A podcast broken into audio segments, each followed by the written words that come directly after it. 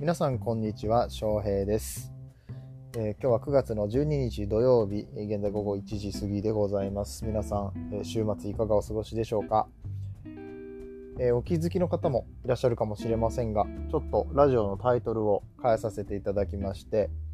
えー、以前はコーヒー保育園という、え名前でやらせていただいてたんですが、まあ、ちょっと分かりにくいかなっていうことで、えー、まあ、今見てもらってるタイトル、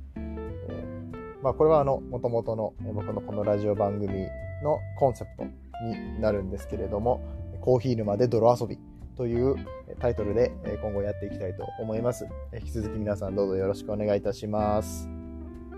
さてですね、えー、今日は何の話をするかというと、海外のアメリカのスタバの、え、裏メニューの話なんですけれども、皆さん、ジャック・スケリントンフラペチーノって聞いたことありますか？ジャック・スケリントンフラペチーノ。まず、ジャック・スケリントンっていうのが、あの、ディズニーのナイトメア・ビフォー・クリスマスって、あのハロウィンの、えー、映画してますかね、えー、ティム・バートン監督が撮った、えーまあ、そのジャックの、なんていうんですか、絵とかは結構その時期になると使われるので、見たことある方も多いと思うんですけど、まあ、僕このジャック知ってたんですけど、下の名前がスケリントン、いや、下の名前ちゃうか。えっと、向こうだからラストネームですね。名字がスケリントンさんだったってことを、あの、ちょっと初めて知ったんですけど、まあ、ちょっとスタバ、スタバじゃなくて、あの、コーヒーのニュースを調べてたところ、このジャック・スケリントンフラペチーノが話題にまた上がってきてて、どうも去年からあるメニューみたいなんですが、アメリカのスタバで流行ってたみたいですね。であの今年も、えジャック・スケリントン・フラペチーノの季節がやってきたぜみたいな記事がありました。えー、ただこれ裏メニューって言ってて、まあ、カスタマイズをしないといけないわけですけどもどんな組み合わせかと言いますと、えー、まず、向こうで、えー、この時期になると出るスペシャルフラペチーノがパンプキンフラペチーノ。えっとね、スパイシーパンプキンフラペチーノだったかな。っていう、え、フラペチーノが出るみたいなんですね。まあ、このハロウィンの季節に乗じて、そういったかぼちゃを使った、かぼちゃのシロップか何かな。果肉とか、ちょっと飲んだことないからわかんないんですけど、まあ、結構合うんですよね。そういうあの、かぼちゃとフラペチーノみたいなのって。まあ、かぼちゃのスイーツ日本でも結構ありますけど、まあ、フラペチーノにしても普通に美味しいわけですよ。このフラペチーノに、えー、おそらくシナモンとか、そういう感じのスパイスがいっぱいかかってて、で、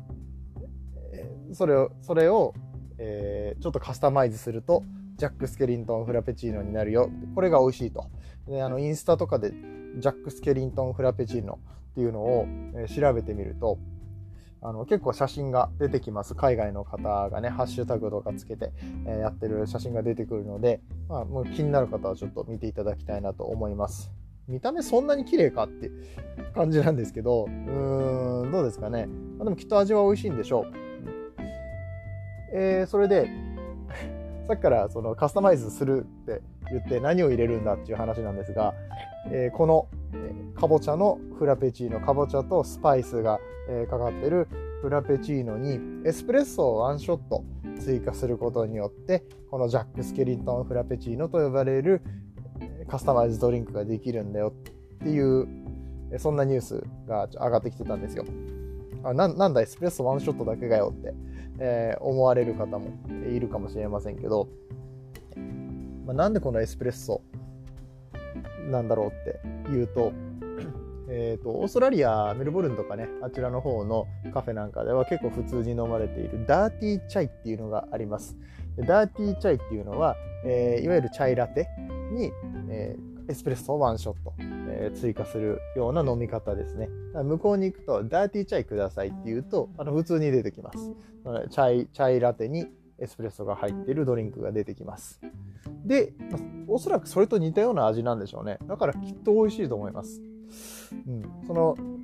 シナモンだとか、えー、クローブとかそういうスパイスですね、ナツメグとか、そういうのと、えー、相性が結構いいんですよね、コーヒーっていうのは。まあ、そもそもそういうフレーバーを持ったコーヒーっていうのもありますし、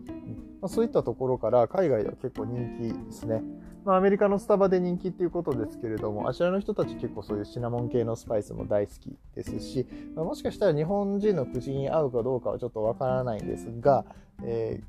ー、うん、あの向こうではとても美味しいと言われているわけです。そこにかぼちゃが加わって、この時期だけの、特別なフラペチーノなんですよっていうような話でございます。日本のスターバックスでは、うん、今やってるのは何でしたっけ？栗でしたっけ？栗のフラペチーノを、やっててこのハロウィンまでまだ1ヶ月以上あるので、もしかしたら10月入ってから、えー、そういうかぼちゃ系のフラペチーノやられるのかもしれないですね。もしかしたらそういう情報って、スターバックスの、えー、公式アカウントに出てるかもしれないですね。後でまたちょっと見てみたいと思います。まあ、そんな感じで、もし日本でも、えー、このスパイシーパンプキンフラペチーノが発売されるようであれば、えエスプレッソワンショットを追加して、えジャック・スケリントンフラペチーノを注文してみるっていうのはいかがでしょうか。ちなみにですね、アメリカのスターバックスでは、これがもうあの当たり前の飲み物として、ジャック・スケリントンフラペチーノくださいって店員さんに言ったら、ちゃんとエスプレッソワンショット追加して出てくるらしいです。なんかそれも一種の、なんだろう、あ海外のスタバって、アメリカのスタバって特にそんなに日本ほどステータスっぽい感じではなくって、まあ、マクドナルドにちょっと近いような感じの、えー、なんか気軽に入れるコーヒー屋さんなんですが、えー、ななその子供とかがね、中学生とかがちょっとカフェ行こうぜ。まあ僕らも中学校の時ちょっとみんなでマクドナルド行こうぜみたいなのって、なんか子供たちなのに、えー、大人ぶってやってた頃あったんですが、そんな感じなのかなとか、スタバ行って、あの、女の子とか好きじゃないですか、スタバとか。で、あの、ちょっと、中学生とかぐらいの子が、あの、10ドル握りしめて、ちょっと、あの、ジャック・スケリントンフラペチーノくださいって、私カスタマイズしちゃうわよ、つぶってるわよ、みたいな、そういうのもあんのかなとかちょっと思ったり